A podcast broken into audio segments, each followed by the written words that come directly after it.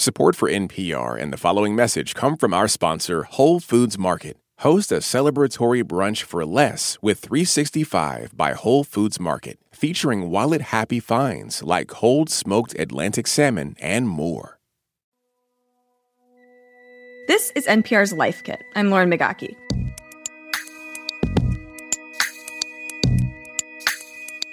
There is a lot of money out there to help you pay for college. We're talking federal aid, state aid, even scholarships to the university you want to go to. And all you have to do to tap into that money is fill out a wonky, kind of long, complex government form. It's called the FAFSA, the Free Application for Federal Student Aid. That's F A F S A. Sounds like a party, right?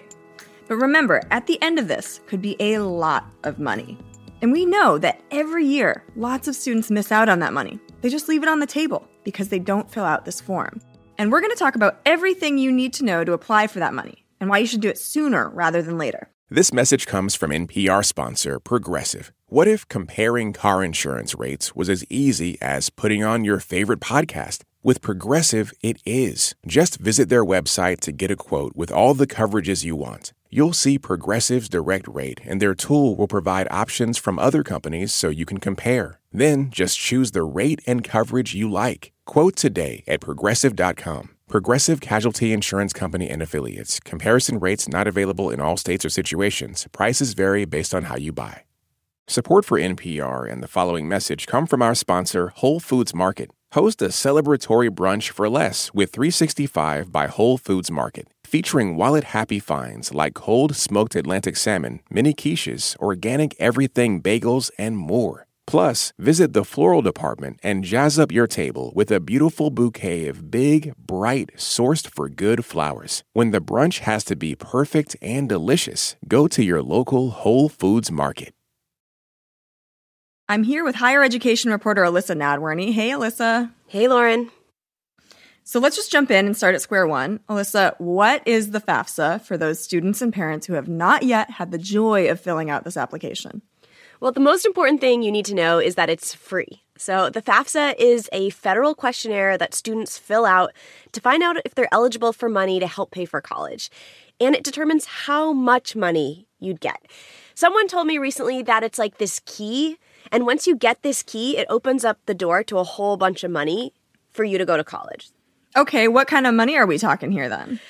Well, it's not just loans. A lot of people think that it is. You know, it does include loans, of course, but it also includes grants and scholarships. That is money that you don't have to pay back. In order to be eligible for a lot of scholarships and grants, like at the state level or at the college you're thinking of applying to, you have to have filled out the FAFSA. So it really is that first step to tapping into a whole bunch of money. Okay, so who who fills this out? Is it just college students or is it anyone? Anybody who is thinking they might want to go to college within the next year. So I know times are super uncertain right now, but even if you're just thinking about going to school or taking a few classes, you'll still want to fill out the FAFSA because once you know the aid you're eligible for, it can really start making the whole college thing seem more doable and more possible because there's going to be money behind it. Mm-hmm. Even if you're someone who thinks you wouldn't qualify for financial aid, fill it out because you might be surprised. Okay, all right, you've convinced me. I'll fill out the FAFSA. What kind of questions are they going to ask me? So, the first few questions are mostly demographic questions. They're trying to get to know you as a student. Where do you live? Where do you go to school? How many people are in your family? And then it's going to move toward the financial questions. How much money did you report making on your taxes last year? How much money do you have in savings? How much money do your parents have? It could feel kind of overwhelming. I want to play a little tape from Dominique Gunn, who's a college advisor in Columbus, Ohio. She says it's not uncommon for her students to be apprehensive about the FAFSA, but there is no need to worry. The unknown is what's scary, right? Like, I don't know what this form is. I've never heard of it before. It has all these weird letters. What is this? But once you just sit down, look at it, do it, submit, then you're like, oh, well, that wasn't even that bad. So just sit down and do it. Dunn told me that on average, it takes her students about 30 to 45 minutes to fill this out, but of course, it could be faster. Okay, 30 to 45 minutes, that doesn't sound too bad. Yeah, 30 minutes to tap into a whole bunch of money. The other cool thing about the FAFSA is that you can start and stop it. Like, you don't have to do it all in one sitting. So, if you get stumped on a question, or honestly, if you're just tired, You can save it, close it, and then come back and revisit it later. Okay, so if we do get stumped, we're going to talk about where you can go for help in just a minute. But first of all, what's my deadline? When do I fill this out? Well, the sooner the better. The website where you fill out the FAFSA opens up October 1st. A lot of people call this FAFSA season. I talked with Sarah Urquidez. She runs a nonprofit that provides college counseling to high school students in Dallas and Houston. I actually caught her as she was wrapping up a virtual FAFSA workshop. Let's listen.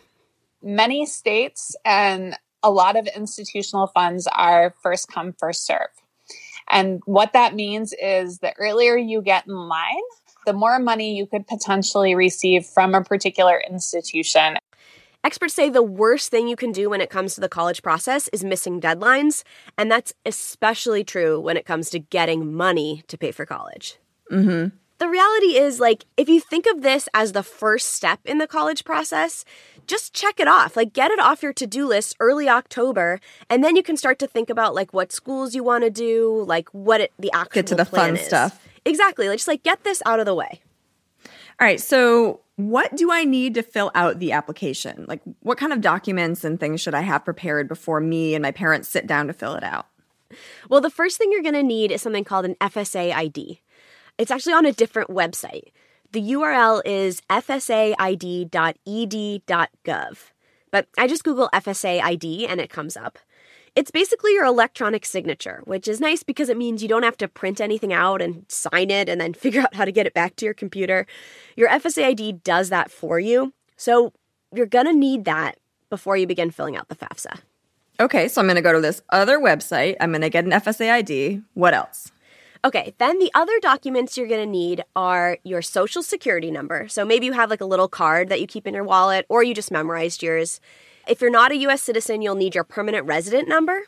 And then the other thing you're going to need are you or your parents' taxes from the previous year. So, two years before the year you're going to attend college. So, if you're filling it out this fall, it's last year's taxes. Okay. So there's this really cool tool built into the FAFSA. It actually talks to the IRS website and pulls in your last year's taxes. But everyone I've talked to said it's really helpful if you just have those paper documents in front of you so you can reference stuff or if something's wrong, you can confirm it. Here's Dominique Gunn, the college advisor from Ohio. So literally all we're doing is plugging and chugging, plugging the information in, moving on to the next page. For the average student, your parents' tax documents or yours will totally be enough. Okay, so I think I'm starting to get an understanding of what they're doing here. They're looking at your taxes to get a sense of how much money you or your family made to see how much financial aid you're going to need for college. But this year's crazy. Let's say my parents lost their job in June. Uh, what do I do now? You know what? This is happening to a lot of people, especially when you fill out your taxes from a previous year. Like you're missing a big chunk but you're not out of luck. You know, schools know that things are still turbulent I talked with Carla Weber, who works in the Student Financial Aid Office at the University of Wisconsin Madison. Here's what she said. So, what you do is you still have to fill out the FAFSA as it's requested for that information, but then you reach out to your school's financial aid office and let them know hey, something's happened. Our finances are just a little bit different now. What can we do to let you know so you can take a second look? So they're anticipating that this is going to happen for a lot of their students. Okay, so they're just waiting for our call. They really are waiting for your call. I mean, financial aid offices are bracing for it and they're anticipating it. Does the same thing apply if my financial situation changes, say, after I fill out the FAFSA? Yeah, so that's correct. So after you fill out the FAFSA, you select 10 schools that you want the FAFSA information to get sent to. My favorite schools, my, my top 10 schools. Yeah, exactly. And a lot of experts say, like, make this as wide as possible definitely use all 10 of those slots because you never mm-hmm. know what the financial situation is going to be. So, those schools, they're going to be the ones that let you know how much money you're eligible for. So, if something changes in your financial situation, you're going to go directly to the colleges that you've sent your FAFSA to to let them know things have changed. There are lots of really good resources to help you through this process of kind of letting schools know that your financial situation has changed. There's an awesome website called Swift Student that has form letters and so much information that can help you through this. All right, so I'm filling out the FAFSA, I'm going along. I've set aside 30 minutes, but then I get stuck on a question. Who can I go to for help with this? Well, I would start with your high school. If you're in high school, your guidance counselor, college advisors, even your teachers, they're going to be able to help you fill this form out. There may be some options in person in your high school. Maybe it's in class or after school or there's like a night workshop. But a lot of high schools are actually still offering virtual workshops. That's something that happened during the pandemic. They migrated a lot of this kind of like hand holding, helping to the internet, and that's still around. And it's just really, really helpful to have someone there to ask questions when you're filling it out. So if you get stuck, it's not a big roadblock. You can get over it. The other resource that I think a lot of people don't think about is the financial aid office at a local college or a college that you're interested in. They're just as incentivized to help you as the folks at your high school. Uh, this is what they deal with all the time. Like, this is what's literally in their job description. Here's Carla Weber again. She's the one who works in the financial aid office at the University of Wisconsin Madison. The financial aid office is your friend in this process. I think sometimes we get made out to be the ones that are, you know, hiding or hoarding this money from students, where it's really just the opposite. Our goal is to get them as much as we can, you know, obviously within the bounds and the rules that we have to follow. Okay, so I'm going to be besties with someone in the financial aid office at a school that I've applied to. Yeah. I actually heard this great story about a high school student here in DC who sent the financial aid office at the school she wanted to get more money from a headshot. Like she printed it out and put it on a postcard and sent it to them. And she was like, leave this by your phone at your desk. So, like, if more money comes available, you think of me. All right. So, when and how do I hear back about the financial aid package that I've gotten? So, most colleges will have very specific timelines on their website. So, when you can expect to hear back from them on financial aid and on acceptance, you know, it could be anywhere from a few weeks after you send them your FAFSA to months later. Some of the more selective schools that are harder to get into, they wait until they accept you in the spring to show you the money you've qualified for. But a lot of state schools have rolling admissions, and so they may let you know just a couple weeks after you've filled out the FAFSA. Okay, so I've gotten my financial aid package from the school, my dream school. It's a mix of grants, which don't have to be paid back, and loans. Do I have to take those loans? What if I don't want to? This is why they call it an offer letter. So it's letting you know what money is available to you, but you can always turn it down. So it's just what's been offered to you. You have the final say. What if I'm not offered enough money to pay for college? If after your financial aid offer comes and the money still doesn't add up, you can reach out to the financial aid office and let them know your situation. So they may point you to an official appeals process, a form to fill out online, or they might suggest a scholarship that you should apply to. Sometimes they're even able to simply readjust some things and add some grant money to your offer letter.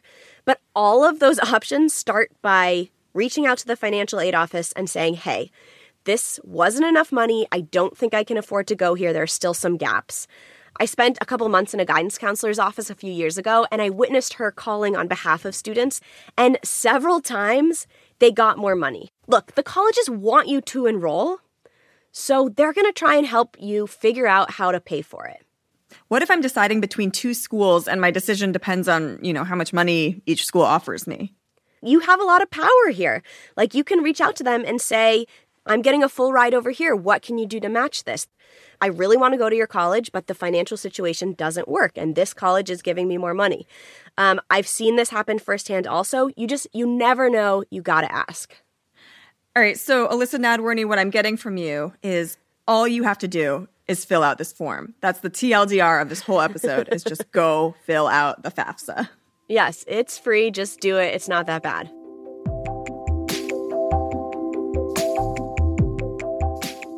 But before you do that, a quick recap. Takeaway number one fill out the form now. Totally. It's free and it's at fafsa.ed.gov. That's F A F S A dot E D dot G O V. Yeah. Takeaway number two the earlier the better. Don't wait to tap into those funds that could run out if you wait. Sooner the better. Get that money, get in line. Takeaway number three ask for help. The guidance counselor at your school might be helpful, or the financial aid office at the college you're applying to. Remember, if your financial situation changes, you can always ask for help again. Yeah, it's not as painful as it sounds, and usually on the other end is more money. Okay, that was NPR's Alyssa Nadworny helping us work through all of this. Alyssa, thank you so much. You bet, Lauren.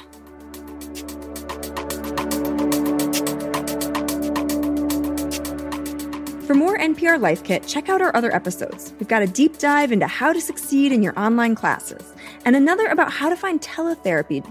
You can find all of those at npr.org/lifekit. And if you love Life Kit and you want more, subscribe to our newsletter at npr.org/lifekitnewsletter. If you've got a good tip, leave us a voicemail at 202 216 9823 or email us a voice memo at lifekit at npr.org. This episode was produced by Clare Lombardo. Meghan Keane is the managing producer. Beth Donovan is the senior editor. Our digital editors are Beck Harlan and Clare Lombardo, and our editorial assistant is Clare Schneider. I'm Lauren Migaki. Thanks for listening.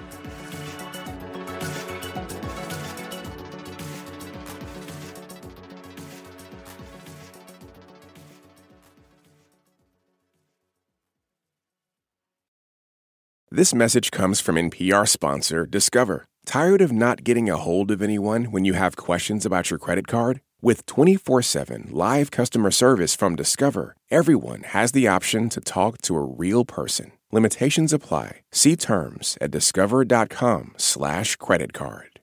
This message comes from NPR sponsor Charles Schwab with their original podcast, Choiceology. Hosted by Katie Milkman, an award winning behavioral scientist and author of the best selling book How to Change, Choiceology is a show about the psychology and economics behind people's decisions. Hear true stories from Nobel laureates, historians, authors, athletes, and more about why people do the things they do. Download the latest episode and subscribe at schwab.com slash podcast or wherever you listen. Listen to Embedded for moments that stay with you. I could smell the smoke, I could smell the dust. Voices that resonate. Stories that change the way you think about your life. How how did we get here? The Embedded podcast is NPR's home for original documentary series. Listen wherever you get your podcasts.